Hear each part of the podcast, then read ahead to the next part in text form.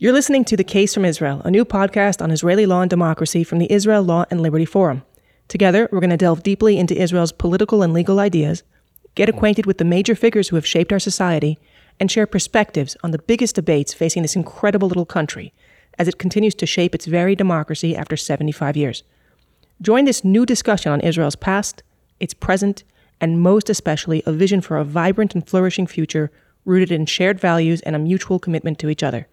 Let's work together to make the case. Podcast is in session.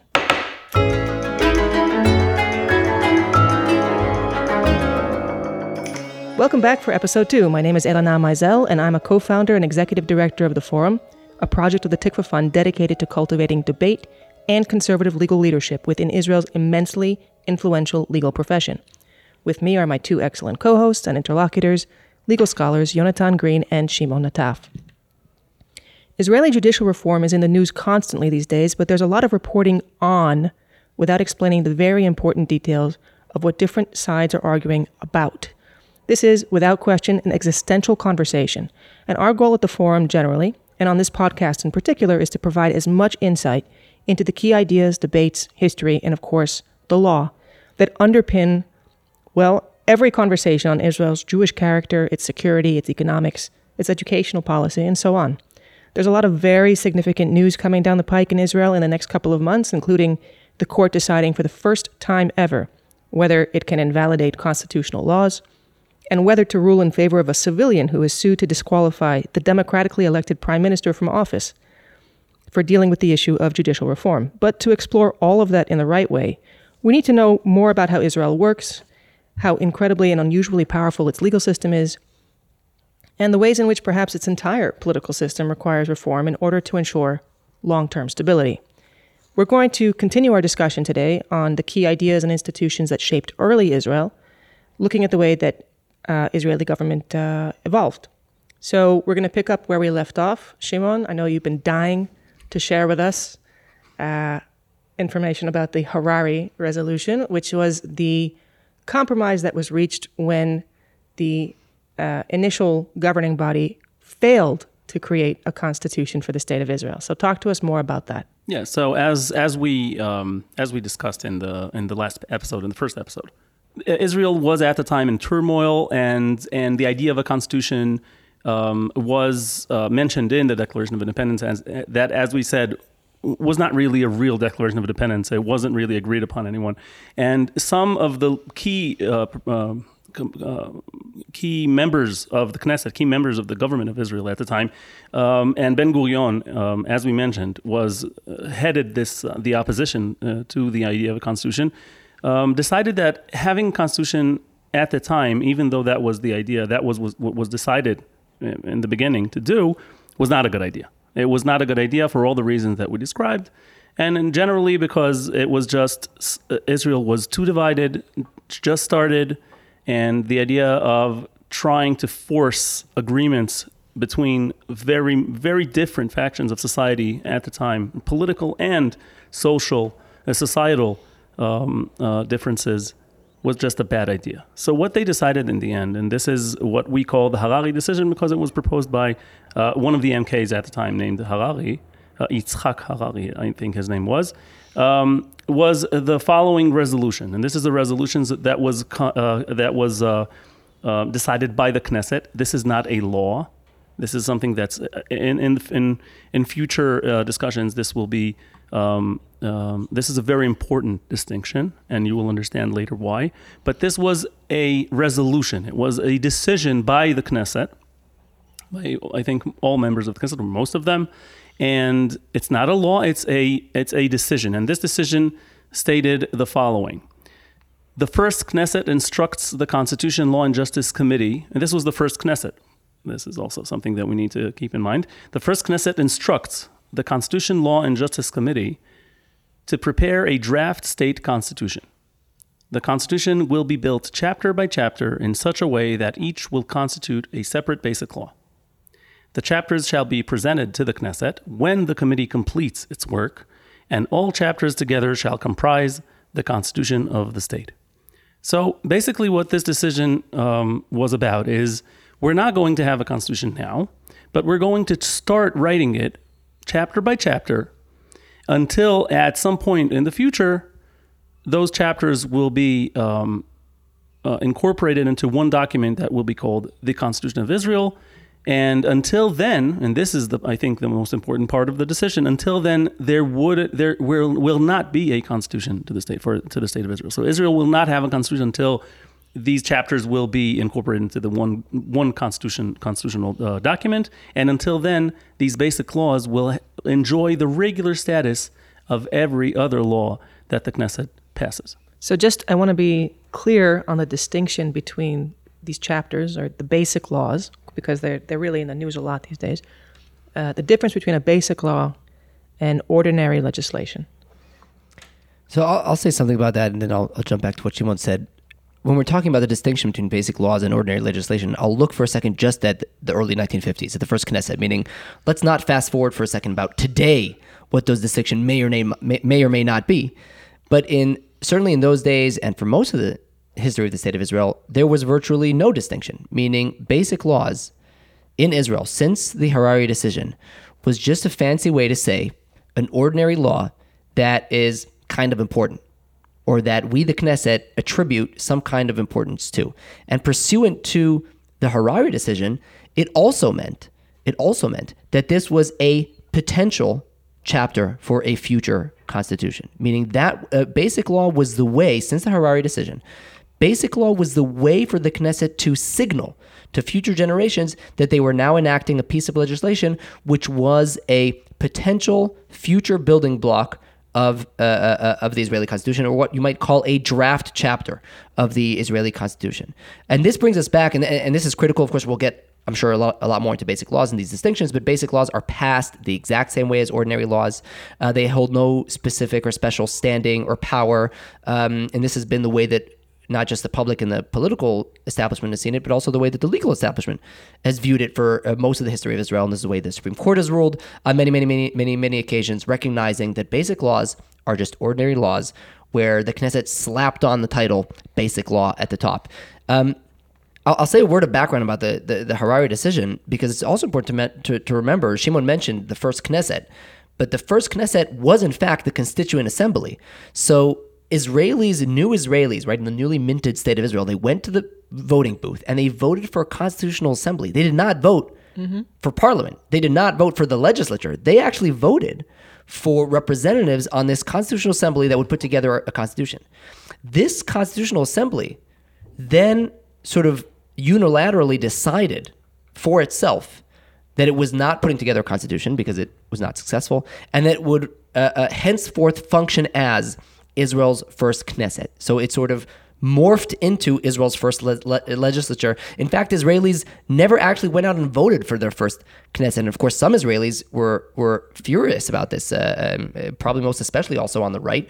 And I should say that also the Harari decision, I think the right was fairly displeased with. I, I should generally say that the Israeli political right at the time, I think also today, but certainly at the time, was very much inspired by their sort of spiritual father, Zev Jabotinsky. And Zev Jabotinsky was, without getting too much into the weeds about Jabotinsky, he was a Republican he was extremely strong on sort of classical liberal values, on limited government, on individual liberties, and they were very, very strong advocates of a written constitution that limited government in terms of its uh, uh, treatment of the uh, um, of the citizen. So they were, uh, you know, the right was upset about both things. They were upset about the Constitutional Assembly becoming um, becoming the first Knesset, and they were upset about the Harari decision basically giving up giving up on the idea of putting together a constitutional uh, constitution for now. The last the, the, last thing I'll say about the Harari decision, which I and this is really the the, the key point. First of all, is the um the the translation that um Shimon read out. You know, I think that the last word there was comprised. Right, all these different chapters will comprise will be you know will comprise the uh, the um, Constitution. Right, the Constitution. In Hebrew, it's not quite. That's not really the translation. In Hebrew, in the original text, it's yitagdu medina. In the future tense, they shall comprise, but not shall comprise, they shall be aggregated, right? Compiled. They shall Be- beg your pardon? Compiled, I They, think. they, they shall be compiled, right? In the future, not in right. They shall tense, be yeah. assembled in the future, in the future tense, to become the Constitution of Israel. own. this is the most important thing to remember about the Harari decision, which Shimon says it wasn't a law. It was just some guy came up on the podium, Harari, read out the decision, and people raised their hands for or against, and that was it. It was done and done. There was no like this was it was not even part of the ordinary legislation, uh, legislative process. The key point to remember about the basic laws, certainly then, was that it was simply a way for the Knesset to say, we're stopping the constitutional project as we know it at the moment. We're putting it on hold. We will now continue to legislate ordinarily. Some of the laws that we enact, we uh, will consider to be potential future chapters of the Constitution. The, we, we essentially will slap on the title Basic Law to a law that we think is a good candidate as a draft chapter of the future Constitution. And for all intents and purposes, for any other, for, for any context whatsoever, actually, they just remained regular laws. These were ordinary laws.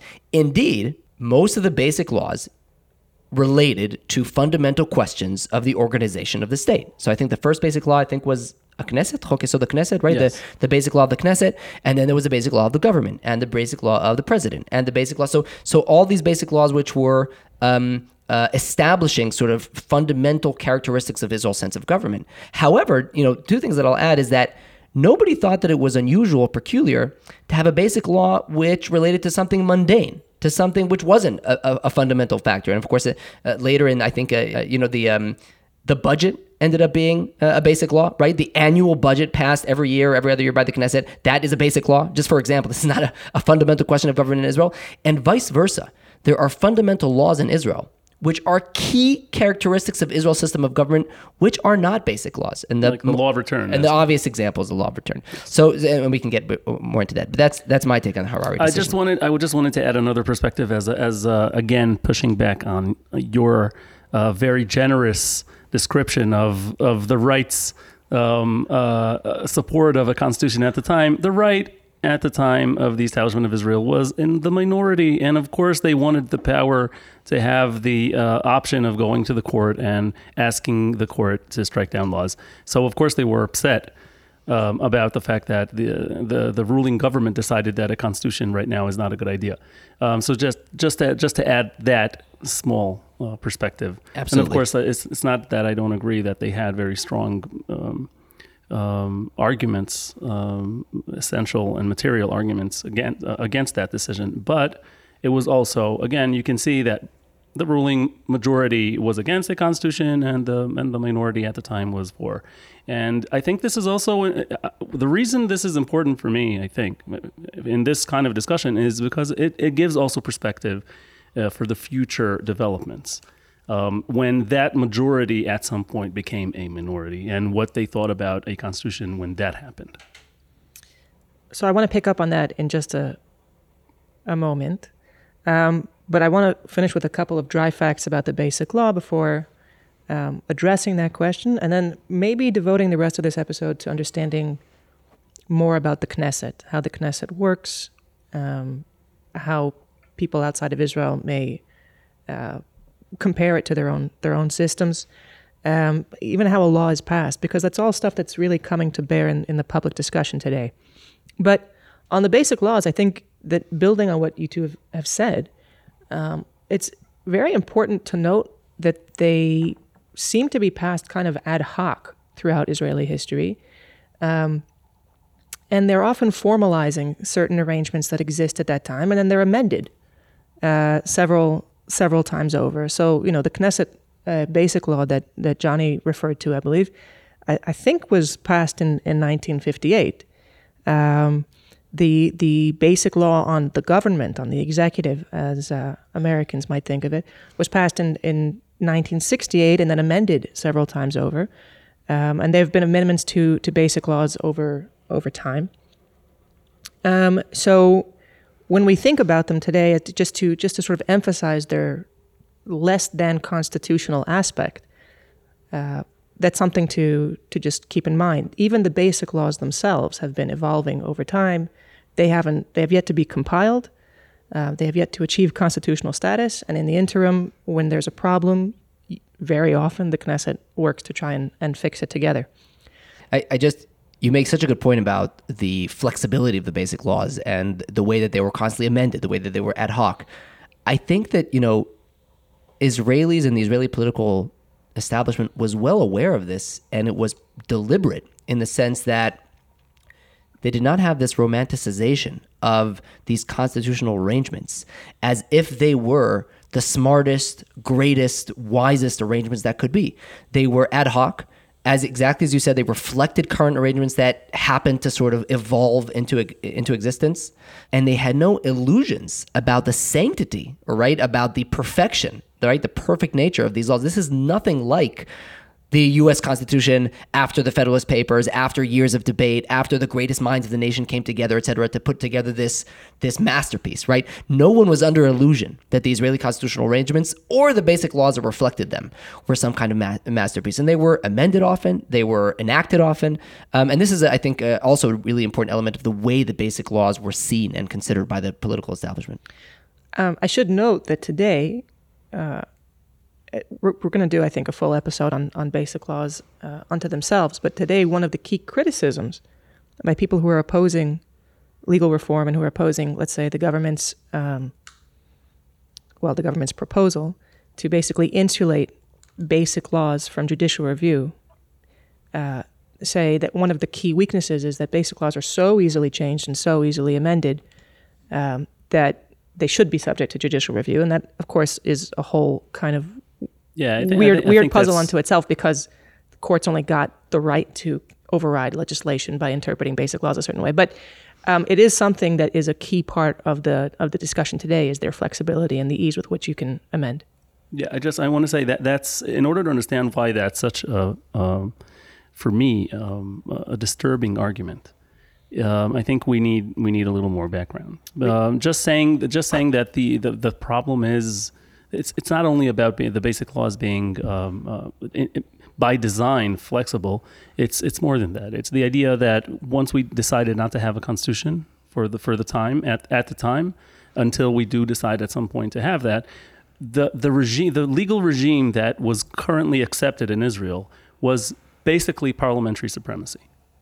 That's that's the idea that I think is the most important thing people need to understand when you talk about the legal system in Israel once the constitution was rejected, even if postponed, for instance, for, for if, if that's if that's what you want to call it or, or the way you want to look at it, what what was left was just the regular British model of government where you have a parliament that decides everything. It can do anything it wants.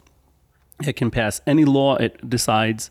And the only principle, the, the only legal supremacy principle is the supremacy of parliament. Parliament well, being the body that the people elect. So let's let's open this a little more. That's actually a fantastic transition to discussing the Knesset. And as you say, parliamentary supremacy was uh, a key idea, if not the key idea, that, that characterized Israeli political life for many uh, years. Um, so I want to understand more about about uh, this concept, and also, it, you know, I should note that the people listening to this are not necessarily all familiar with the British system. So it's going to require even a little more background on that. So, Johnny, you want to give it a shot? Absolutely. I think also the, agree this is an excellent opportunity um, to to jump into that. So, for all intents and purposes, since its founding and really to this day, uh, the Israeli system of government has not changed much um, and has remained ver- very much the same. It was founded as a Westminster style parliamentary democracy, and this is based on the UK system. This means that you have a legislature uh, or a parliament, which uh, generally that is the only directly elected branch of government. So people elect their representatives in the legislature. The legislature has, uh, I would say, two to three main functions. Right, one function is the one that we're all familiar with, is legislating, is is um, enacting laws. The second function is supervision of government. And we mean especially supervision of government agencies, government officials, meaning I'm not talking about the cabinet. I'm talking about supervision of ordinary run of the mill government, the type of government that every citizen uh, uh, you know, comes, on, comes into contact with on a, on a, on a near daily basis. The bureaucrats. The, bu- right, the bureaucracy, so to speak, the, uh, right, the, the executive in the, in the broader sense. And then third of all, and conceivably their most important function in, in this kind of democracy, in a, in a UK, in a um, Westminster style democracy, is that they appoint the government. They appoint the prime minister, they appoint the cabinet members, and of course, this is um, an outgrowth or this is a result of the political power makeup of the legislature, right? It's a result of the elections. It's a result of what kind of coalition you build. It's the result of what kind of alliances are made between the different representatives in the Knesset, in the parliament. And ultimately, this is reflected every usually almost always in, in every uh, uh, election cycles this is re- uh, ultimately reflected in the makeup of the government itself who's the prime minister who are the cabinet ministers who have the different portfolios are in charge of different ministries of government etc um, so this is very very broadly speaking i'll go a little bit more and shimon can then and aylana can then fill in exactly what i'm missing and, and what I, or, or, or more detail where it's needed so one thing to note is that the Knesset in Israel is a unicameral legislature, meaning it has one chamber, not two uh, or more. There is a House of Lords, there is a Senate. Um, of course, there are plenty of other countries in the world that have such a system.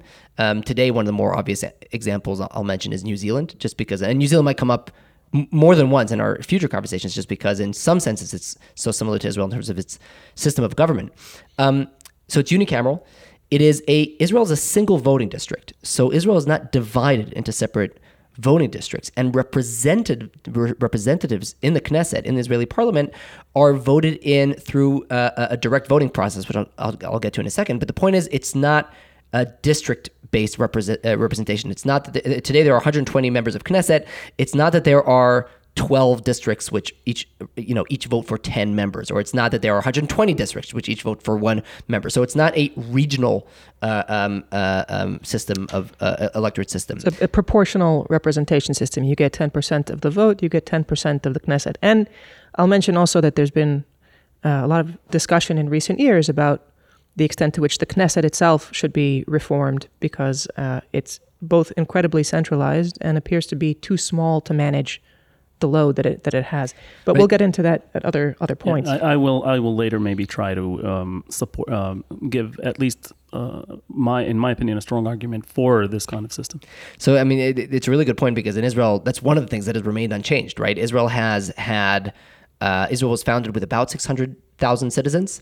Today we're approaching 10 million citizens, and we've always had 120 Knesset members. And this connects also, and later we can talk about sort of electoral reform and government governmental reform that has nothing to do with the legal system. Um, so eh, eh, as Aylana mentioned, I'll just I'll fill that in. Yes, the, the the the electoral system in Israel is proportional representation. People vote for parties or lists, essentially, meaning parties are the organizations or the corporations which are behind the list. But essentially, you vote for a list of members, and then those lists are allocated seats in the Knesset according to the uh, uh, proportion of votes that they receive. Of course, I, I, I emphasizes is the proportion of votes that they receive, not the proportion of the overall, uh, uh you know, from, from within the overall amount of voters in, um, in the country, um, or sorry, potential or registered voters, right? It's from it's the um, the proportion of actual votes cast. Um, so I, on that, I just mentioned again something that will probably open at a later time, which is that the party lists uh, come together in one of two ways. One is that you have certain parties with strong democratic traditions, like like uh, the Labour Party and like Likud, uh, that actually have primaries, uh, like the religious Zionists too, I believe. Um, and then there are yeah. many other parties that simply have one party leader who puts together the list, which means that what happens in practice, and this was a growing trend over the years, and it's become something that may even be unmanageable today. What happens in practice is that the, the parties that have primaries have much less discipline in terms of establishing their priorities and advancing them um, in the Knesset, and the parties where you're basically established by one person, where if you if you depart from their priorities, you're off the list, like Yesh Atid or like Kahol Lavan, or I think possibly Tikva Hadasha, I'm not sure. Um, and Shas and Gimel. And Shas and Gimel, of course. Uh, then you're then you're just not on the list, um, and so that leads to different political dynamics. But let's let's zoom back out again. So yeah, there's, there, there's no. I'm sure we'll talk more about proportional presenta- representation and, and its problems in Israel. Mm-hmm. There's no formalized rules about how you create a list, right? So you could vote for a list. Uh, of a party which has compiled its list based on you know some internal vote of, of, of party members and that's what we call primaries or, or not party members or you could just vote for any list right and somebody happens somebody who's very popular happens to put up put a, a, list behind him and you're voting really for that individual and there's a bunch of people on the list as well, then uh, uh that's how the system works. I, I'll, I'll, mention, and uh, of course, there's so much more to say about Israel's system of government, but I think I'll I'll stop over here for now. Uh, I'll mention two more things. One is that Israel is indeed fairly unusual. It is fairly unusual from a, from a um, comparative perspective in its electoral system, meaning very few democratic countries in the world are a single voting district where at the same time there is proportional representation, which is not an open list proportional representation. And I'll elaborate on that for just one second. There are countries which have proportional representation in which when you come to vote for a party, you also determine the order of the party members. You order you, you determine who gets in. So let's say, for example, if you're going to vote for the Likud party, on the ballot itself, you can mark which particular candidates you want to get in. And then the people that make it into the Knesset are uh, reflect the actual people who voted for that party, if that makes sense. So the the only ones who get to decide whether who's on the list, for example, for Likud or for Labor or whatever it is, are the ones who voted for that party. That's how it works in some other countries. In Israel, that's not the case in the sense that you could have enormous influence on who's on the list and then you could vote for a totally different party. Mm-hmm. Uh, uh, uh, more so, of course, the question, the very process of who gets on the list, even in a party with uh, uh, with primaries is open to all kinds of horse trading, all kinds of peculiar sort of mechanisms for for appointing all kinds of people to different places in the party, etc. I'm mentioning that just to say this is totally unrelated, but Israel, uh, whether this is good or bad is, is, a different question, but Israel is an outlier in the sense that it is a single voting district with proportional representation without uh, without uh, um, uh, an open list system. The one last point I'll make about all of this is that which which I think colors in quite a bit of it is that Israel is also, as Aylana also mentioned, an extremely centralized government. It still is in many senses, but it was far far more so at the at the time of the sta- founding of the state that it was founded as a sort of I'm not going to say socialist, but as a nearly socialist or socialist inspired system of government in many ways. A huge amount, part of the economy was nationalized and centralized and uh, and essentially run by the government by the central government itself.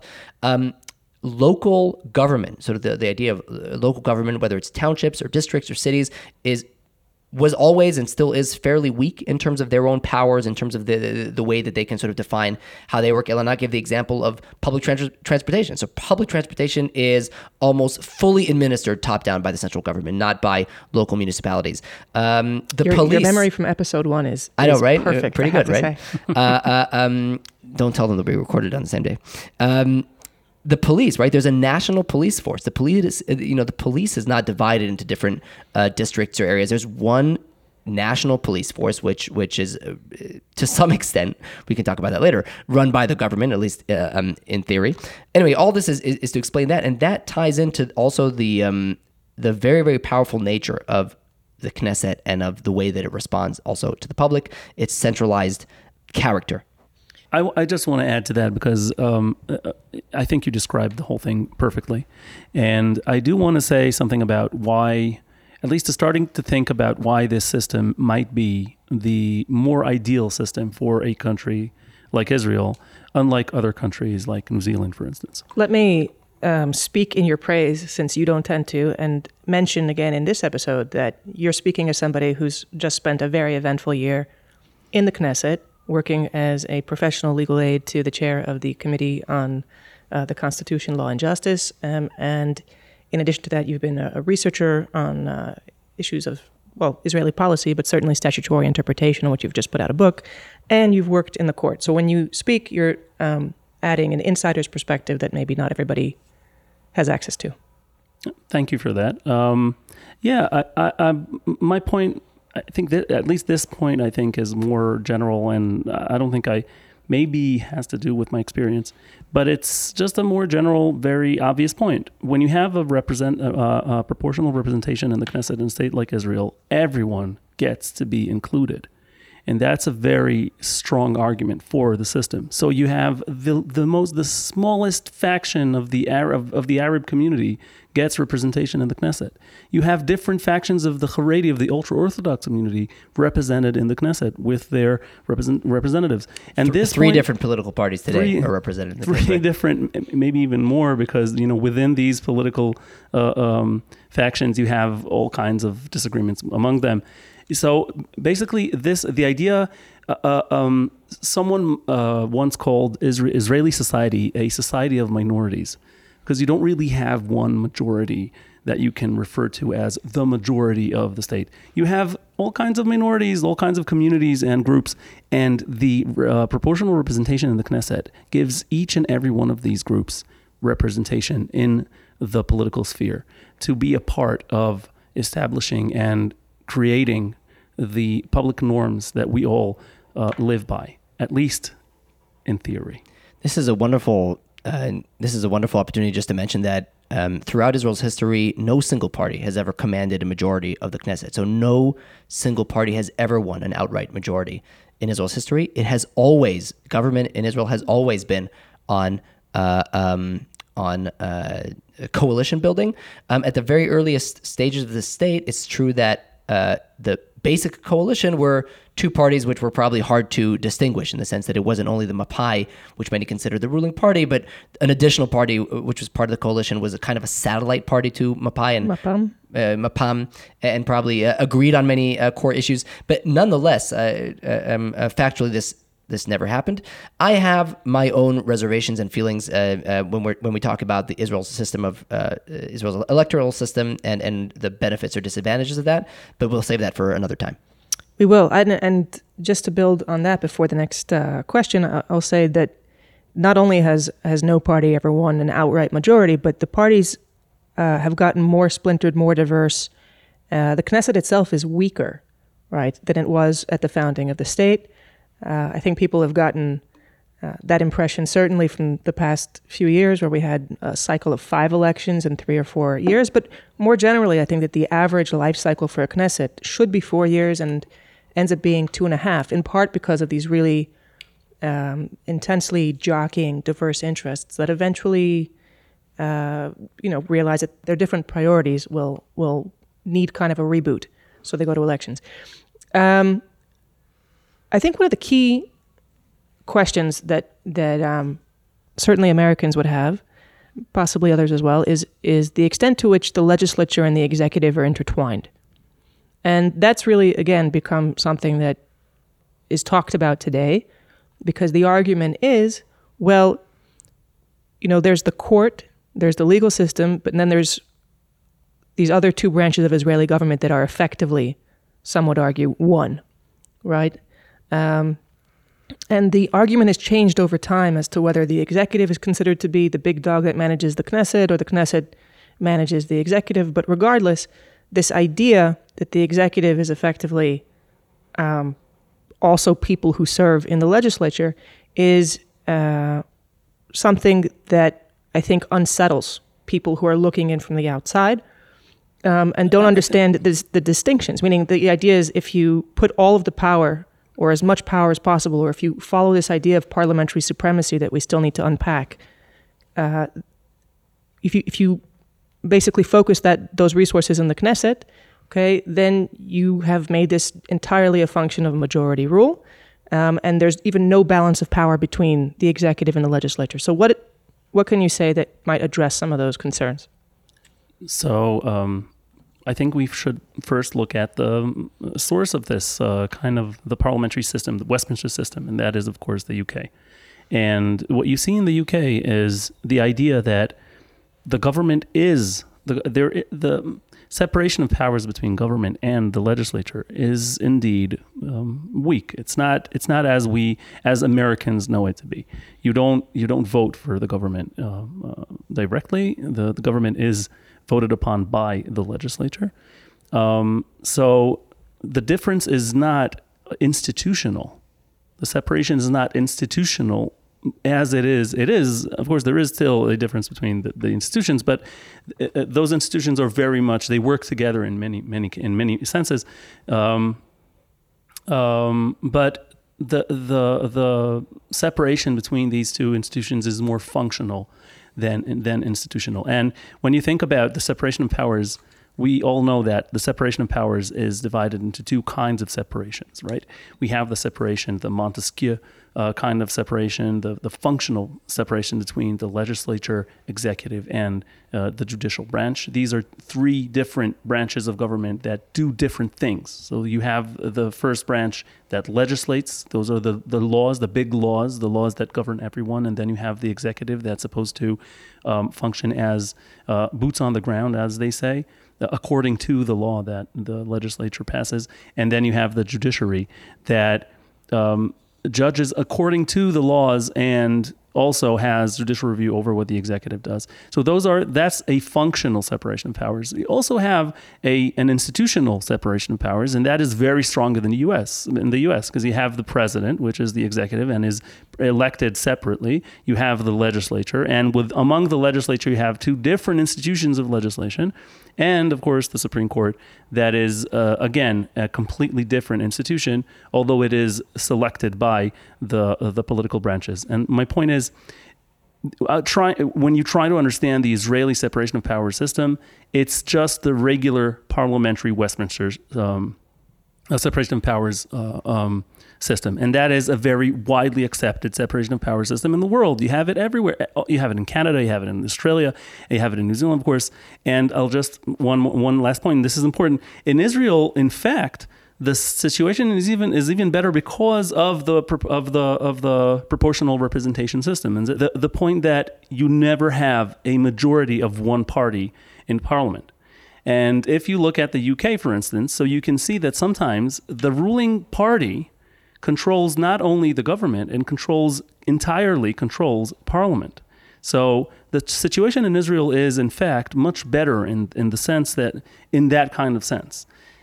Because you always have to have some compromise with other parties. You never have one party that controls everything.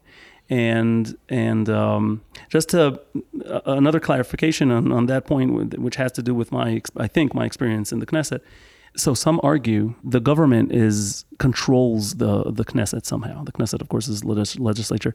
People think that the government controls the legislature, and that's the way it works is completely the opposite. I wouldn't say the opposite, but it's a completely different setting. What happens is when a government is formed in Israel, you have a coalition of parties and parties who agree uh, among themselves on issues and they decide they want to form a government. And then usually what happens is the largest party and the head of the largest party becomes the prime minister.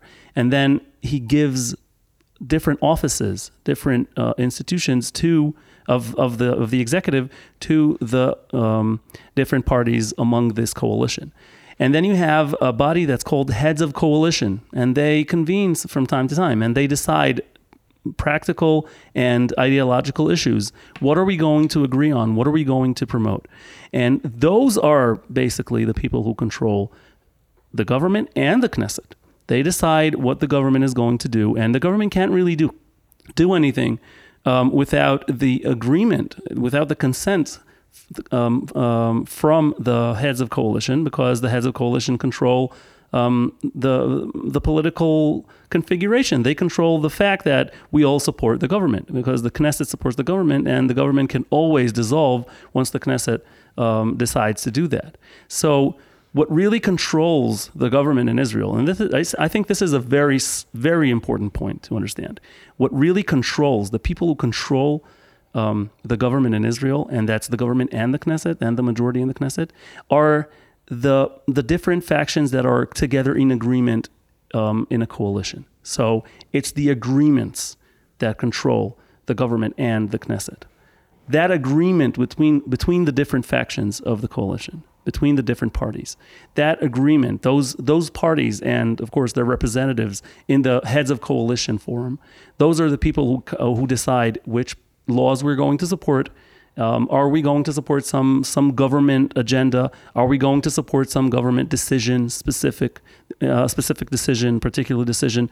So, claiming that the government controls the Knesset is a completely um, uh, wrong perception of, of the way things work. The way things work is the different parties who comprise the agreements that brought upon the government who control the majority in the Knesset because they are the majority in the Knesset those are the people who control policy making in Israel.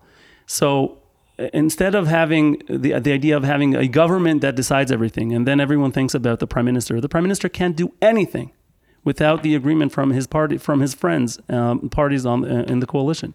Can't do anything. And of course, and each and every one of those parties can't do anything by itself without the consent and agreement from their friends in the coalition. So it's always the majority of the Knesset deciding. And the way, of course, again, the, the majority of the Knesset can't just convene every time and decide. What is 64 people now? 64 people deciding, coming together and trying to discuss and decide something. That just doesn't work. But the way it works is that the heads of coalition, the people who represent these factions, these parties, and their interests, um, these people convene and decide what policy decisions should be promoted. Okay, Shimon, uh, that was, I think, a very illuminating explanation of the relationship between the Knesset and the government, uh, the legislator, uh, legislature and the executive. Um, and I think just to sum up, that your your basic point is that there's often an incorrect argument that you have a small executive that effectively dictates all sorts of priorities to the Knesset, and um, in that way, Israeli democracy becomes this centralized um, wish list of just a few people. Um, and then your point really is that it's the Knesset, which represents um, a lot of variety and a lot of different conflicting priorities, which from there elevates them up toward the government very often. So I think that that's something, as with most things, that we'll be able to explore more in depth in, a, in another episode. And I want to conclude this this episode with just a few minutes on the concept of parliamentary democracy, which is, of course, uh, not parliament, parliamentary supremacy, excuse me, which is of course um, um, a related a related concept, but it's it's just so important that I don't want to let this second episode go without discussing it more. And I think one of the key questions for people abroad, um, especially those who don't live in a parliamentary democracy, but even for those who do and who think perhaps that Israeli institutions don't sufficiently check each other, is okay. Let's assume that based on what you've just said, um, the power really does emanate from, from the Knesset. We don't have a written constitution. If the Knesset is supposed to be, in fact, more powerful and to have the ultimate say on policy, um, as opposed to the executive and, and the court, what really checks it? How do you stop the, albeit diverse majority, perhaps, from being able to trample the rights of those in the opposition? So obviously, I think this this is the sort of the typical question that comes up in the context of par- parliamentary supremacy, and I'll just I'll tie those things in because I'm sure we'll talk so much more both about parliamentary supremacy and the relationship between the executive and the legislature in Israel. The reason these two questions are related, and we'll also come back to that, is that if you're going to argue for parliamentary supremacy, it means a lot if somebody argues, or there's a lot of weight behind the argument that says that actually the Knesset is subservient or the Knesset is dominated by the executive and they call the shots. So, of course, that's where these two conversations connect. Uh, but of course, there's much to say about that relationship um, regardless. In any parliamentary democracy which does not have a constitution, or parliamentary democracies which do have a constitution which do not have judicial review of legislation. That also happens, right? In like the Netherlands, like in instance. the Netherlands or in Switzerland, uh, uh, and of course uh, Australia for most of its existence, uh, uh Canada for most of its existence. So, uh, so many many countries which assumed correctly that one of the options uh, uh, is this idea of parliamentary sovereignty. And of course, I hasten to add, as you said, we, we said New Zealand, we said, of course, England, right? The the the uh, bedrock and uh, um, and mother of parliamentary democracy throughout the world. Um, uh, this is certainly still a very much alive uh, um, idea.